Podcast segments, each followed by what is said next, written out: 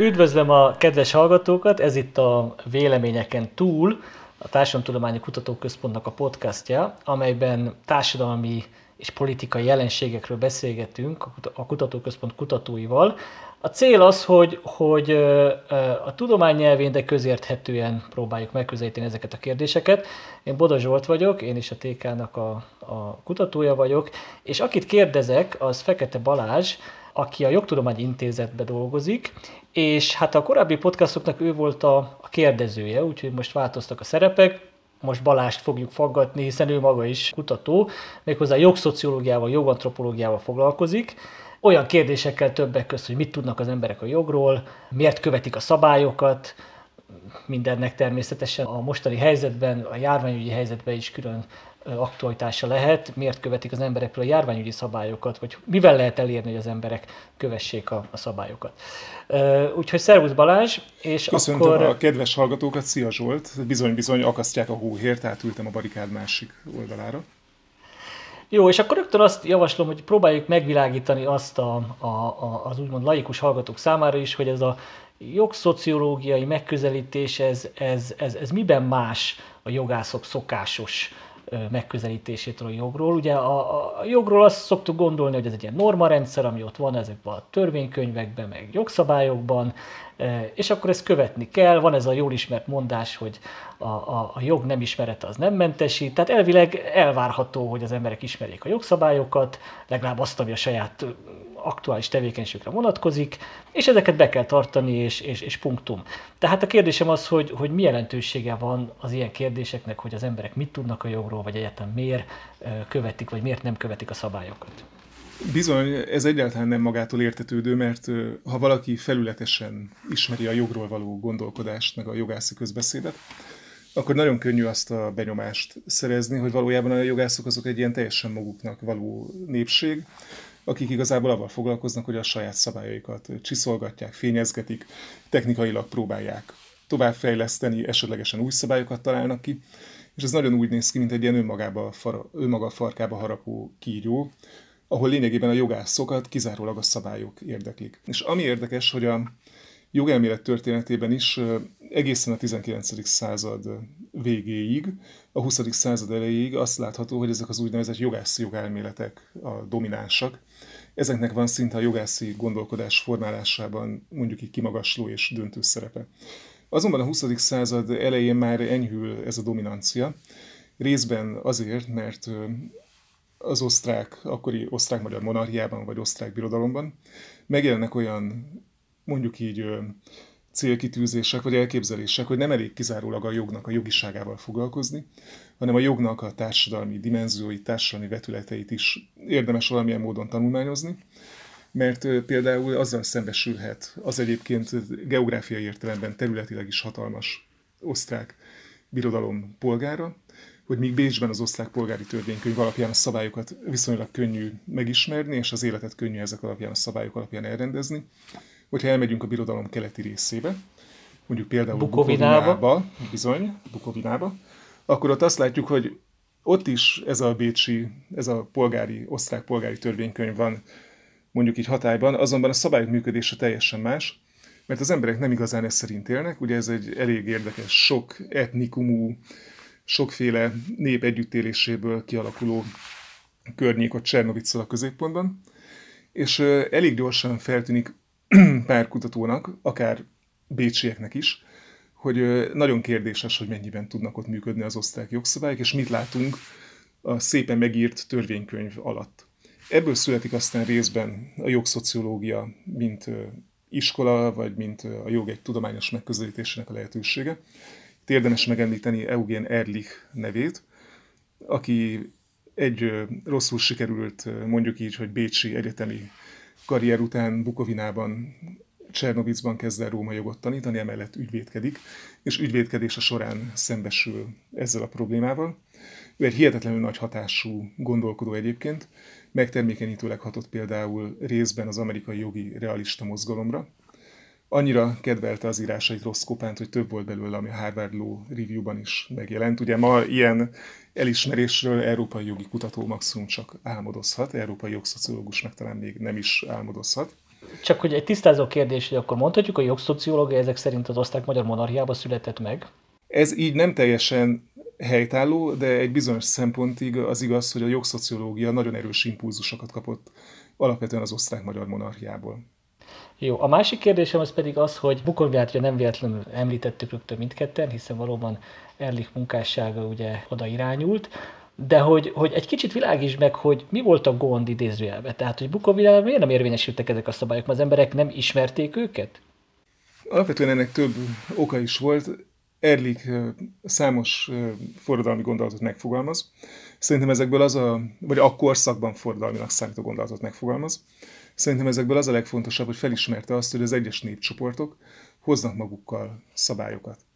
Tehát vannak bizonyos tevékenységek, mondjuk a, a marháknak az eladása, a közösségi falu föld tulajdonnak a művelése, és ezek a szabályok már jóval korábban az osztrák, hát félve használom ezt a szót, hogy, hogy okupáció vagy gyarmas, gyarmatosítás előtt kialakultak ebben a térségben, és makacsul tartották magukat, annak ellenére, hogy ugye hogy egy nagyon erős osztrák bürokratikus racionalitás kezdett el Bukonviában érvényesülni, miután a birodalom részévé válik.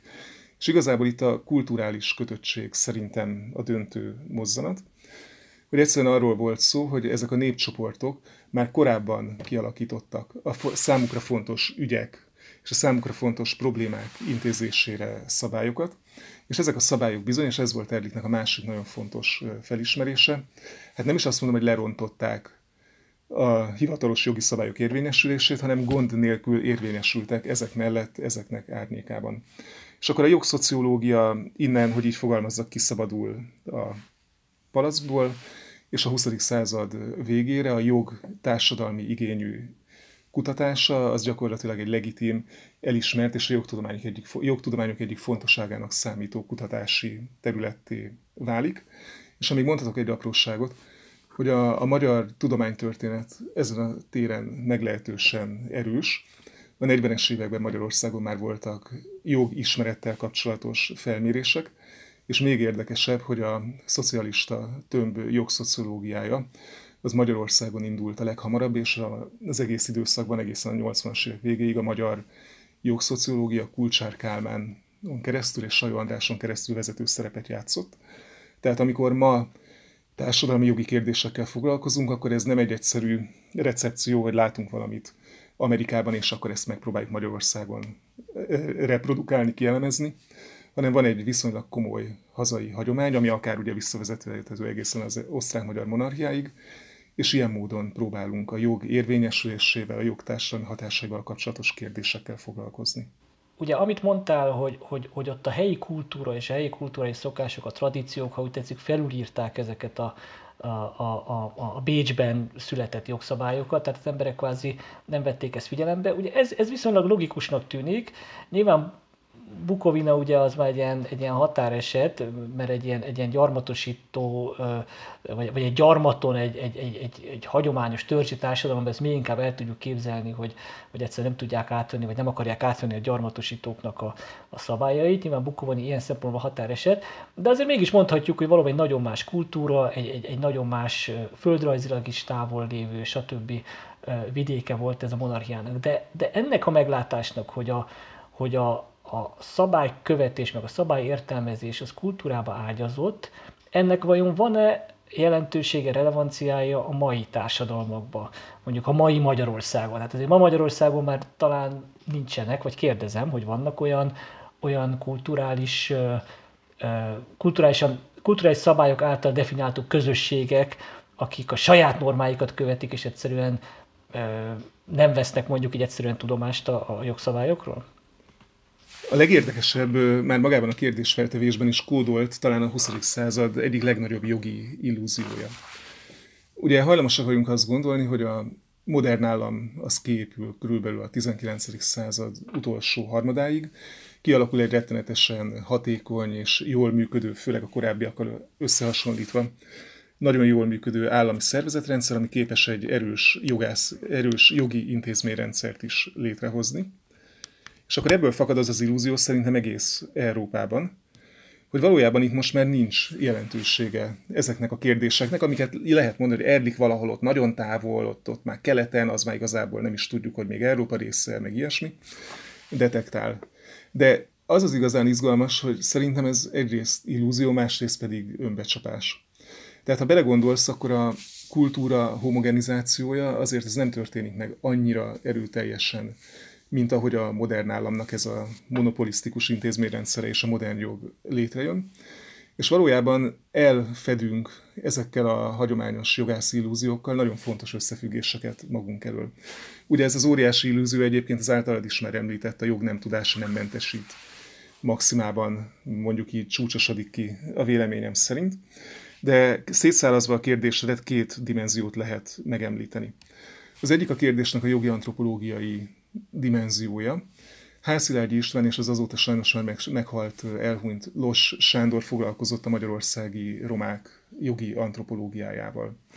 És rájuk például, ahogy én az ő kutatásaikat ismerem, én magam ennek a területnek nem vagyok a szakértője, egyértelműen illik az a leírás, hogy ez egy kulturálisan erős szövésű közeg, akinek bizony vannak elképzelései arról, hogy hogyan kell a saját problémáit megoldani, megoldania, illetve a többségi normarendszerhez való viszonyról is vannak bizonyos elképzelései. Ennek az egyik szimbolikus mozzanata egyébként az úgynevezett románi kris, amit különböző piaci adásvétellel kapcsolatos, leginkább lovak, állatok adásvételével kapcsolatos viták elrendezésére tartanak föl.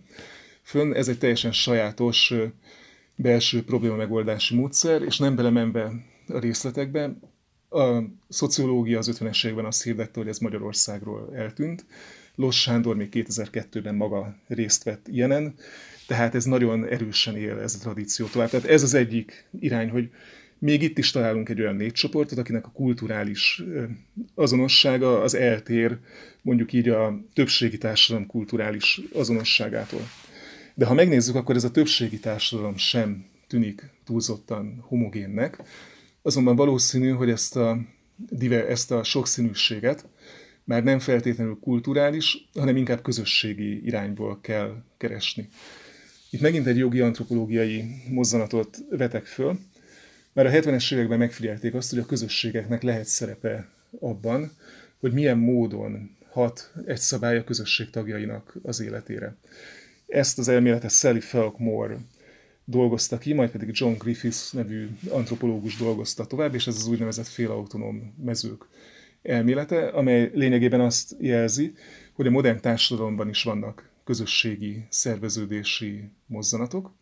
Ezek nem feltétlenül kulturális, bár egyébként az is lehet, elemekre épülnek, hanem nagyon gyakran akár családi, akár szakmai, akár valamilyen egyesülethez tartozás adja ezeknek az alapját.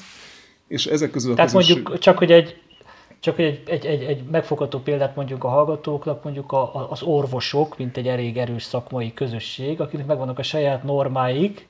Igen, az, az orvosokat szokták így említeni. De a jogászokat is mondhatjuk. Igen, nem csak ugye, ugye, mert mondjuk a hálapénz az tényleg egy olyan dolog, ami ugye jogilag e, e, hát ugye nem teljesen oké, okay, bár most az kérdéses, kérdéses, kérdéses, igen, igen, kérdéses, bár itt is, na mindegy, ez is egy bonyolult kérdés, de a hálapénz, mint gyakorlat, ugye az létezett és létezik például a magyar egészségügyben, annak ellenére, hogy jogilag ugye ez, ez, ez nem igazán rendben lévő dolog. Ezt csak én példakedvéért mondom, hogy akkor a, a, talán a hallgatók számára is világosabb legyen, hogy mit értünk itt közösségeken és, és a közösségek saját normáim. Nagyon jól ez illusztrálja azt, amit el szeretnék mondani, a hálapénz problematikája. Hogy ugye erről mindannyiunknak van véleményünk, és szerintem most nem is ez az igazán fontos, hanem egyszerűen annak a tudatosítása. Az orvosoknak a hálapénz az valamilyen szempontból ö, egy ö, ö, szokást jelent. És ugye erről van egyrészt egy társadalmi megítélés, ami megint nem egyértelmű, mert nem csak az elítéléssel találkozunk, hiszen sokan odaadják a hálapénzt. Másrészt meg ennek van egy ilyen jogi ö, dimenziója, amiben most nem mennék bele, mert nem értek hozzá. és amit igazából az antropológia szempontjából érdekes, az, az a problémakör, hogy a jog azért sokféle módon próbálta meg a hálapénzt tiltani, de mégis az orvosok között ez működik. És valójában így működnek a félautonóm társadalmi mezők, hogy van egy saját belső elvárás rendszerük, amiket a gyakorlatban többé-kevésbé érvényesítenek, és nagyon gyakran megtörténik, hogy ez az elvárás rendszer valamilyen módon konfliktusba kerül a külső jogi elvárásokkal. És akkor ebben a konfliktusban általában két kimenet lehetséges, vagy a jogi szabály megtöri ezt a saját belső elvárási rendszert. Elnézést, ez elég gyakori esemény egyébként. Vagy pedig az is megtörténhet, hogy a jogszabály ellenére fennmaradnak ezek az elvárás rendszerek. És Griffith szerint itt az a megoldás, vagy az segíthet ennek a megítélésében, hogy minél erősebb, kohézívabb, összetartóbb egy közösség, annál valószínűbb, hogy képes a saját szabályait, még akár a ránehezedő állami nyomás ellenére is megőrizni. Mondj már pár mondatot, légy szíves, arról a kis kutatásról, amit itt a járvány alatt végeztél, mert az is ide kapcsolódik ugye, hogy az emberek miért és hogyan tartják be a te kis szűk lakó környezetedben és közösségedben a, járványügyi szabályokat. Igen, a, a, a kutatás az igazából csak egy ilyen mikro próbálkozás volt, tehát nem valami nagy átfogó antropológiai megközelítésre kell gondolni. Engem az érdekelt, hogy van egy elképzelésünk saját magunkról. Ugye nem tartjuk a magyar társadalmat, szerintem ebben mindjárt egyetértünk, a szabálykövetés mondjuk így, tehát minta esetének, és szeretünk nagyon gyakran úgy gondolni magunkra, hogy valójában, ha lehet, akkor inkább elkerüljük a szabályokat, ha lehet, akkor inkább manipulálunk, ha lehet, akkor ugye nem kérünk számlát, és így tovább. Tehát az önképünk ebből a szempontból erősen problematikus, és van egy ilyen berögződés, hogy a magyarok amennyire lehet, akkor próbálnak a szabályok alól kibújni. Ugye még kicsit a jogász nemzet vagyunk kifejezés, és ezt fejezi ki. És ehhez képest én március legelején, amikor ugye tudatosult a járványhelyzet, és azt követően azt láttam itt a környezetemben, hogy az emberek legnagyobb része igencsak példamutatóan tartja be a szabályokat. Ugye mire gondolok például? Tehát a tömegközlekedés az rögtön egy ilyen problémás kérdés volt, mert ugye nyilvánvaló, hogy a tömegközlekedésen elég könnyen tud egy ilyen betegség terjedni, ha terjed. Igazából március első hetének a végére gyakorlatilag eltűntek az emberek a tömegközlekedésről, pedig akkor ez még nem volt annyira exponálva, és csak egy kicsit később kezdtek el erről beszélni, hogy itt fogalmazzunk úgy, hogy a tömegközlekedésen való tömegközlekedésre való utazást valamilyen módon érdemes ritkítani. És akkor ez adta az ötletet, hogy megpróbálok egy kicsit struktúráltabb módon antropológiai igényel közelebb férkőzni a történésekhez. Ezt két módon tettem. Egyrészt alkalmaztam a résztvevő megfigyelés módszerét, hiszen magam is itt élek, és látom ezt a környezetet magam körül. Másrészt pedig interjúkat készítettem félig struktúrált módon. Az interjúim két kérdésre vonatkoztak. Egyrészt az idősek számára kijelölt vásárlási sáv értelmére, másrészt pedig a bolt bezárásokra. Ugye akkoriban az volt a szabály, hogy háromkor be kell zárni a minden boltnak, kivéve a gyógyszertárokat, élelmiszerboltokat, meg egy-két más kivételt. És azért ezt a két problémát választottam, mert ez hihetetlen mértékben beleavatkozik az életünk napi rutinjába, és nagyon furcsa volt számomra, hogy ezen a téren is mennyire fájdalommentes és mennyire gyors alkalmazkodást lehet látni. Sok mindent lehetne erről a kutatásról mondani. Nekem két izgalmas konklúzióm volt ezen a téren. Az egyik az az, hogy azt vettem észre, hogy egyáltalán nem egyértelmű az a kérdés, hogy vajon úgy zajlik-e egy szabálynak a működése, hogy az állam és az államot megjelenítő hivatalnokok ezt kitalálják, kodifikálják, közvetítik a polgárok felé, a polgárok meg úgy cselekszenek. Mert több ponton is az volt a benyomásom, hogy az emberi viselkedés itt a környéken már hamarabb kezdett el megváltozni, mint például ezeket a szabályokat kihirdették volna ugye kormányrendeleti formában. Erre a legjobb példa szerintem, ami országosan is exponálva volt, az iskola bezárások kérdése. Ugye március első hetében még mondjuk úgy, hogy a politikumnak nem volt teljesen tiszta elképzelése arról, hogy az iskolákat be kell zárni, vagy nem. Inkább arra hajlottak, hogy nem. De ehhez képest pedig azt lehetett látni itt a mi környékünkön is, ami engem is érint, mert két gyermekem jár iskolába, hogy az iskolából elkezdtek eltűnni a gyermekek már, tehát nem mindenki járt be, kikérték őket. Tehát, hogy volt valami változás. És igazából azt a következtetést vontam le, hogy nem lehet úgy értelmezni ezt a dolgot, mint hogy teljesen hagyományosan gondolnánk, hogy van a szabály, ami megszületik fent, Tárkány Szűcs híres kifejezését alkalmazva, és aztán azt lent betartják, hanem igazából ez egy kölcsönös viszony, és nagyon gyakran arra, hogy milyen szabályt alkot ebben a helyzetben a jogalkotó, hatással van az, hogy az emberek hogyan viselkednek, és nekem néha az volt az érzésem, hogy igazából egy-egy kormányrendeleti passzus, az csak arra szolgált, hogy egy már megváltozott cselekvési mintára az állam is ráüsse a saját, hogy így fogalmazzak, államiságot, legalizációt jelentő bélyegét. Tehát ez volt az első fontos felismerés, amire fent és a lent viszonya az egyáltalán nem egyértelmű, és hibás az a modell, ami egy ilyen nagyon egyszerű, vertikális viszonyt lát, hogy fentről lefelé mennek a szabályok. A másik, ami még izgalmas volt a számomra, ez több kutatást alátámasztott egyébként, de nagyon érdekes volt így látni, hogy maga a jogismeret mozzanata sem létezik úgy, ahogy ezt mi jogászként elgondoltuk, mert a jog szociológus nagyon gyakran a jogismeretet ilyen jogászi módon keresi, tehát mit tudsz erről a szabályról, ismered-e ezt a szabályt, és akkor így elmondjuk, hogy mi az a szabály, amire gondolunk. Na most mindegyik interjúban kijött egy nagyon érdekes mozzanat, hogy annak ellenére, hogy én úgy kezdtem az interjút, hogy két szabályról szeretnék beszélgetni. Az egyik ugye az idősek számára kijelölt nyitvatartási sáv, a másik pedig a boltok három órakor történő bezárása bizonyos kivételekkel. A beszélgetés nagyon gyakran átsúszott egy másik mezőbe, már nem a szabályokról beszélgettünk, hanem az interjú alanyok automatikusan a korlátozásokról, kiárási korlátozásokról és a szabályokról kezdtek el beszélni. Tehát valójában az emberek fejében nem léteztek ezek a szabályok ilyen struktúrált, elkülönített módon, hanem igazából a szabályoknak egy olyan képe létezett, amit a saját közösségeiken és a saját élettapasztalataikon keresztül alakítottak ki. Tehát például, hogyha a boltban rászóltak valakire, akkor ő onnantól tudta, hogy mit várnak el tőle. És ezért az volt a benyomásom, hogy a fent kitalált állami szabály minőségileg is megváltozik a lendben, elveszti ezt az állami struktúrált, rendszerezett jogászi jellegét, és inkább egy ilyen közösségi minta közvetítő szerepet vesz fel. Úgy is mondhatnám, hogy az emberek szeretik ezeket a szabályokat, főleg ilyen helyzetekben. Igen, ugye az, az talán világos, hogy, hogy az ilyen jelenségnek a kutatása uh, nyomán nagyon érdekes dolgokat tudhatunk meg saját magunkról és a társadalmunkról. Ugye te is utaltál erre, hogy, hogy vajon egyáltalán egy társadalom mennyire hajlandó követni, vagy elfogadni a normákat, és hogyan, hogyan történik ezeknek a normáknak a, a, a közös megalkotása és betartatása.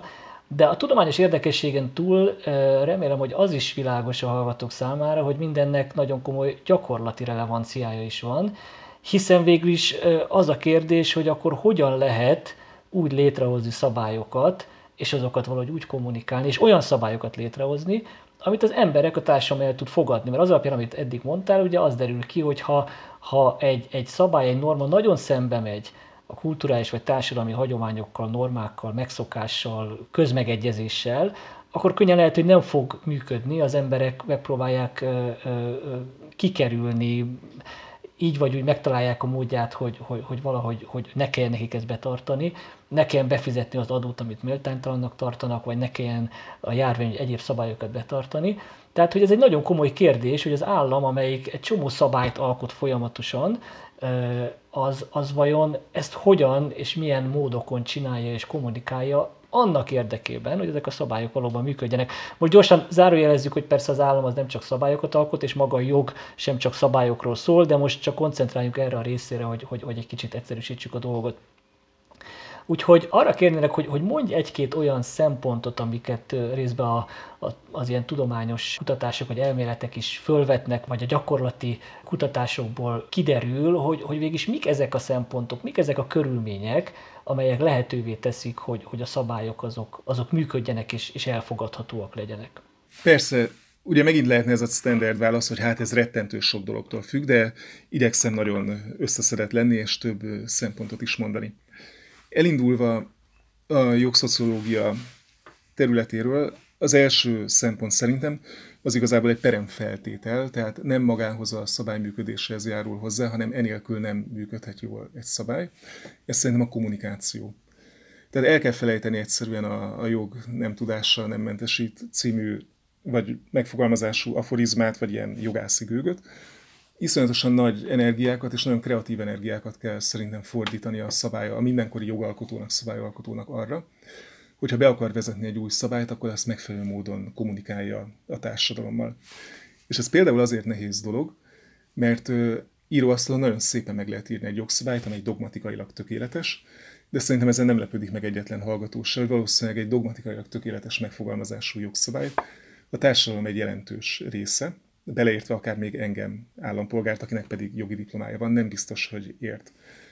Tehát ez a fajta kommunikáció nem csak egy ilyen technikai kommunikációt jelent, bár ennek is van értelme, hanem azt is, hogy valahogy ezeket meg kell próbálni lefordítani, leegyszerűsíteni, egy másik nyelvi síkra terelni, amelyen keresztül az állampolgárok számára ez el, megérthetővé válik, most itt a, a, a megértés értelmében. És egyébként ebből a szempontból lehet látni kedvező fejleményeket. Nekem az a benyomásom például, hogy a, az adóhatóság a NAV az elég erősen kommunikál az állampolgárokkal, nyilván a saját érdekében, meg az állam érdekében, de nekem az a benyomásom, hogy itt még lehet nagyon sok mindent erősíteni. Bocsáss meg, igen, tehát hogy, hogy ugye nem elég, hogy a magyar közönybe leközők a jogszabályt, hanem e, erről beszélni kell akár a sajtóba, vagy egyáltalán olyan nyelven, hogy az emberek megértsék.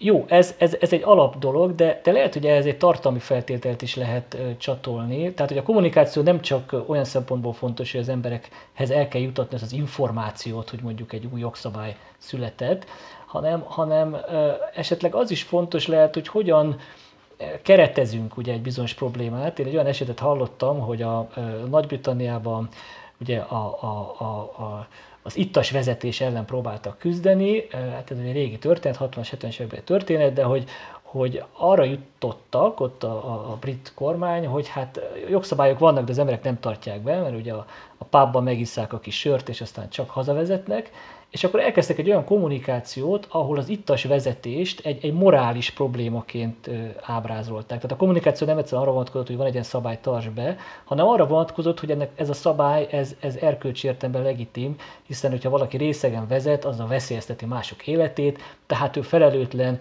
tehát ő erkölcstelen. Tehát próbálta a, a, a, a társadalmi közmegegyezést is formálni, hogy az a jogszabály tartalmához tulajdonképpen közelítsen. Tehát akár ezt is föl lehet vetni, nem? Hogy, hogy lehet, hogy érdemes nagy, nagyon fontos, amit, amit mondasz, tehát szerintem a, a második komoly feltétele minden sikeres jogszabályalkotásnak, meg kell érteni azt a társadalmat, közösséget, azt a célcsoportot, akinek szabályt alkotunk.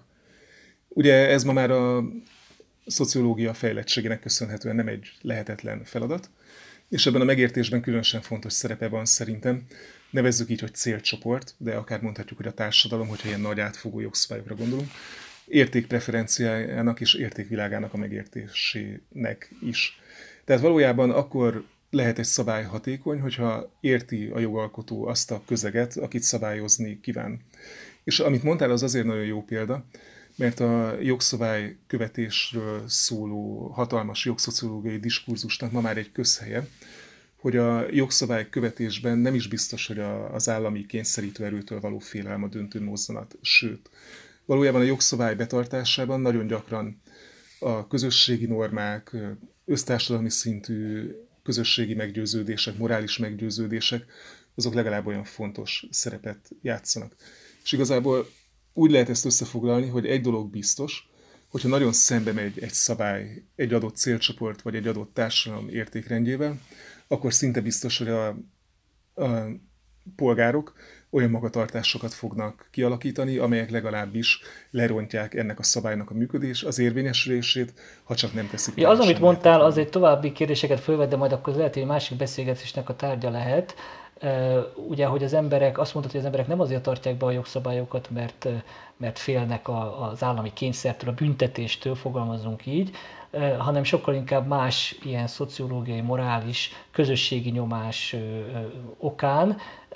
Ebből ugye az is következik, hogy például az a típusú büntetőpolitika, ami, ami óriási büntetésekkel fenyegeti az embereket, az, az, az nem biztos, hogy hatékony. Nem csak azért nem hatékony, mert hirtelen lesz egy csomó börtönlakó, akiket mind el kell látni állami pénzből fizetni, hanem olyan értelemben se hatékony, hogy ez önmagába nem fogja segíteni ugye a jogszabályok betartását. Tehát ez, egy, ez, ez megint egy olyan kérdés, amiről tényleg rengeteg ugye, kutatás volt a, a, hát nem csak jogszociológiában, a kriminológiában, és, és, és amely, amely kérdés nem egyszerűen tudományosan érdekes, hanem, hanem valóban az állami politikák megfogalmazása szempontjából ugye a kulcskérdés, de, de tényleg azt hiszem, hogy, hogy, hogy, hogy ez, már, ez már messzire vezet.